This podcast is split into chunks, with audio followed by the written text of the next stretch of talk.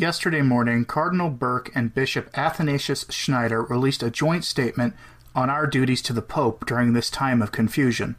Some will say that they went too far. Others will say they didn't go far enough. Some, I know, will take comfort in their words. How you respond is up to you. It isn't my job to tell you how to think about what they say. What follows will be their words with no further commentary on my part. That will make this video shorter than some of mine have been lately. I had a different video planned for today and even started before this news broke, but as it turns out, this statement from Burke and Schneider will segue into that statement nicely. That video will be available tomorrow. For now, I present to you a clarification about the meaning of fidelity to the Supreme Pontiff, by Cardinal Burke and Bishop Athanasius Schneider. No honest person can any more deny the most general doctrinal confusion which is reigning in the life of the Church in our days. This is particularly due to the ambiguities regarding the indissolubility of marriage, which is being relativized through the practice of the admittance of persons cohabitating in irregular unions to Holy Communion, due to the increasing approval of homosexual acts, which are intrinsically contrary to nature and contrary to the revealed will of God, due to errors regarding the uniqueness of the our Lord Jesus Christ and his redemptive work, which is being relativized through erroneous affirmations on the diversity of religions, and especially due to the recognition of diverse forms of paganism and their ritual practices through the instrumentum laboris for the coming special assembly of the Synod of Bishops for the Pan Amazon. In view of this reality, our conscience does not allow us to be silent.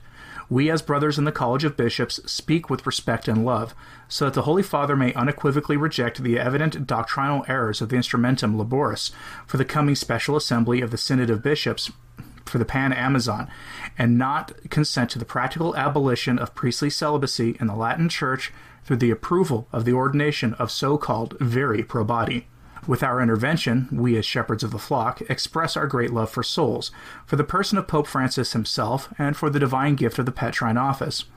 If we would not do this, we would commit a great sin of omission and of selfishness. For if we were silent, we would have a quieter life, and perhaps we would even receive honors and acknowledgments. However, if we would be silent, we would violate our conscience. In this context, we think of the well known words of the future saint, Cardinal John Henry Newman, who will be canonized on October 13th, 2019. I shall drink to the Pope, if you please, still to conscience first, and to the Pope afterwards. Citation A letter addressed to the Duke of Norfolk on occasion of Mr. Gladstone's recent expostulation. We think these memorable and germane words of Melchior Cano, one of the most learned bishops during the Council of Trent. Quote, Peter does not need our adulation. Those who blindly and indiscriminately defend every decision of the Supreme Pontiff are those who most undermine the authority of the Holy See. They destroy instead of strengthening its foundations. In recent times, there has been created an atmosphere of an almost total infallibilization of the statements of the Roman Pontiff. That is to say, of every word of the Pope, of every pronouncement, and of every merely pastoral document of the Holy See. There is in practice no more the observance of the traditional rule of distinguishing the different levels of the pronouncements of the Pope and of his offices with their theological notes, and with this corresponding obligation of adherence on the part of the faithful. In spite of the fact that dialogue and theological debates were encouraged and promoted in the life of the Church during the past decade after the Second Vatican Council, in our days there seems to be no more possibility of an honest intellectual and theological debate and of the expression of doubts regarding affirmations and practices which seriously obfuscate and harm the integrity of the deposit of the faith and the apostolic tradition. Such a situation leads to the disregard for reason and, therefore, for the truth. Those who criticize our expressions of concern employ su- substantially only sentimental arguments or arguments from power. They seemingly do not want to engage in a serious theological discussion of the subject. In this respect, it seems that oftentimes reason is simply ignored and reasoning suppressed. A sincere and respectful expression of concern regarding matters of great theological and pastoral importance in the life of the Church today, addressed also to the Supreme Pontiff, is immediately squelched and cast in a negative light with defamatory reproaches of sowing doubts, of being against the Pope, or even of being schismatic.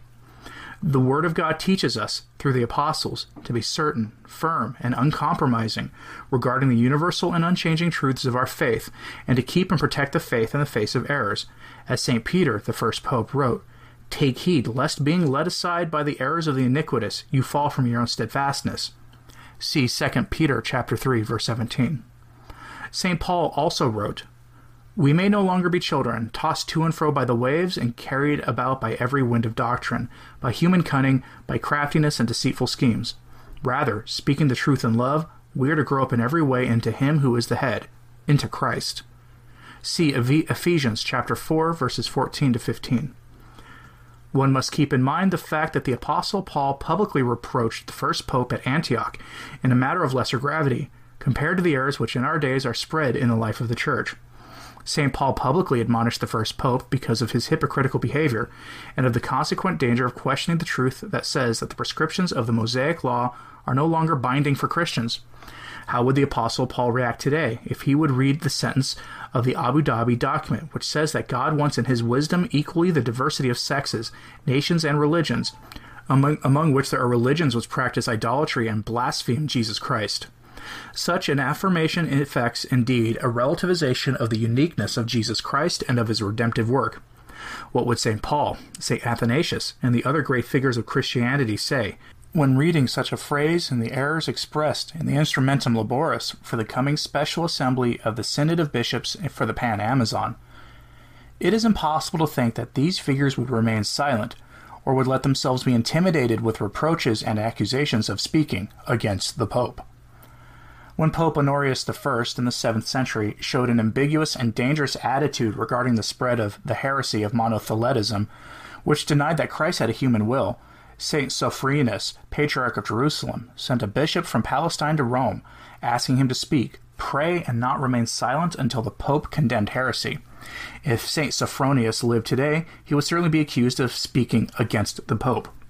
The affirmation on the diversity of religions in the Abu Dhabi document, and especially the errors in the Instrumentum Laboris for the coming special assembly of the Synod of Bishops for the Pan Amazon, contribute to a betrayal of the incomparable uniqueness of the person of Jesus Christ and of the integrity of the Catholic faith. And this occurs before the eyes of the whole Church and of the world. A similar situation existed in the fourth century, when the silence of almost the entire episcopate the consubstantiality of the Son of God was betrayed in favor of an ambiguous doctrinal affirmation of semi Arianism, a betrayal in which even Pope Liberius participated for a short time. St. Athanasius never tired of publicly denouncing such ambiguity. Pope Liberius excommunicated him in the year 357 pro bono pacis, i.e., for the sake of peace, to have peace with Emperor Constantius and the semi Arian bishops of the East. St. Hilary of Poitiers reported this fact and rebuked Pope Liber- Liberius for, him, for his ambiguous attitude. It is significant that Pope Liberius, unlike all his predecessors, was the first pope whose name was not included in the Roman martyrology. Our public statement corresponds with the following words of our Holy Father, Pope Francis. Quote, When general and basic condition is this, speaking honestly, let no one say, I cannot say this. They will think this or this of me. It is not necessary to say with the parrhesia all that one feels. A cardinal wrote to me saying, What a shame that several cardinals did not have the courage to say certain things out of respect for the Pope, perhaps believing that the Pope might think something else. This is not good. This is not synodality, because it is necessary to say all that. In the Lord, one feels the need to say, without polite deference, without hesitation. Citation greeting to the Synod Fathers during the first General Congregation of the Third Extraordinary General Assembly of the Synod of Bishops, October 6, 2014. We affirm in the presence of God who will judge us. We are true friends of Pope Francis. We have a supernatural esteem of his person and of the supreme pastoral office of the successor of Peter. We pray very much for Pope Francis and encourage the faithful to do the same. With the grace of God, we are ready to give our lives for the truth of the Catholic faith about the primacy of St. Peter and his successors, should persecutors of the Church ask us to deny this truth. We look to the great examples of fidelity to the Catholic truth of Petrine primacy, such as it, such as it is St. John Fisher, a bishop and cardinal of the Church, and St. Thomas More, a layman, many other saints and confessors, and we invoke their intercession. The more lay faithful, priests and bishops hold to and defend the integrity of the deposit of the faith, the more they, in fact, support the Pope in his Petrine ministry, for the Pope is the first in the Church to whom applies this admonition of the Holy Scripture Hold the form of the sound words that you have heard from me in the faith and love that are in Christ Jesus. By the Holy Spirit who dwells in us, guard the good deposit entrusted to you. See 2 Timothy, first chapter 1, verses 13 to 14. Signed, Raymond Leo Cardinal Burke, Bishop Athanasius Schneider, September 24th, 2019, Feast of Our Lady of Ransom.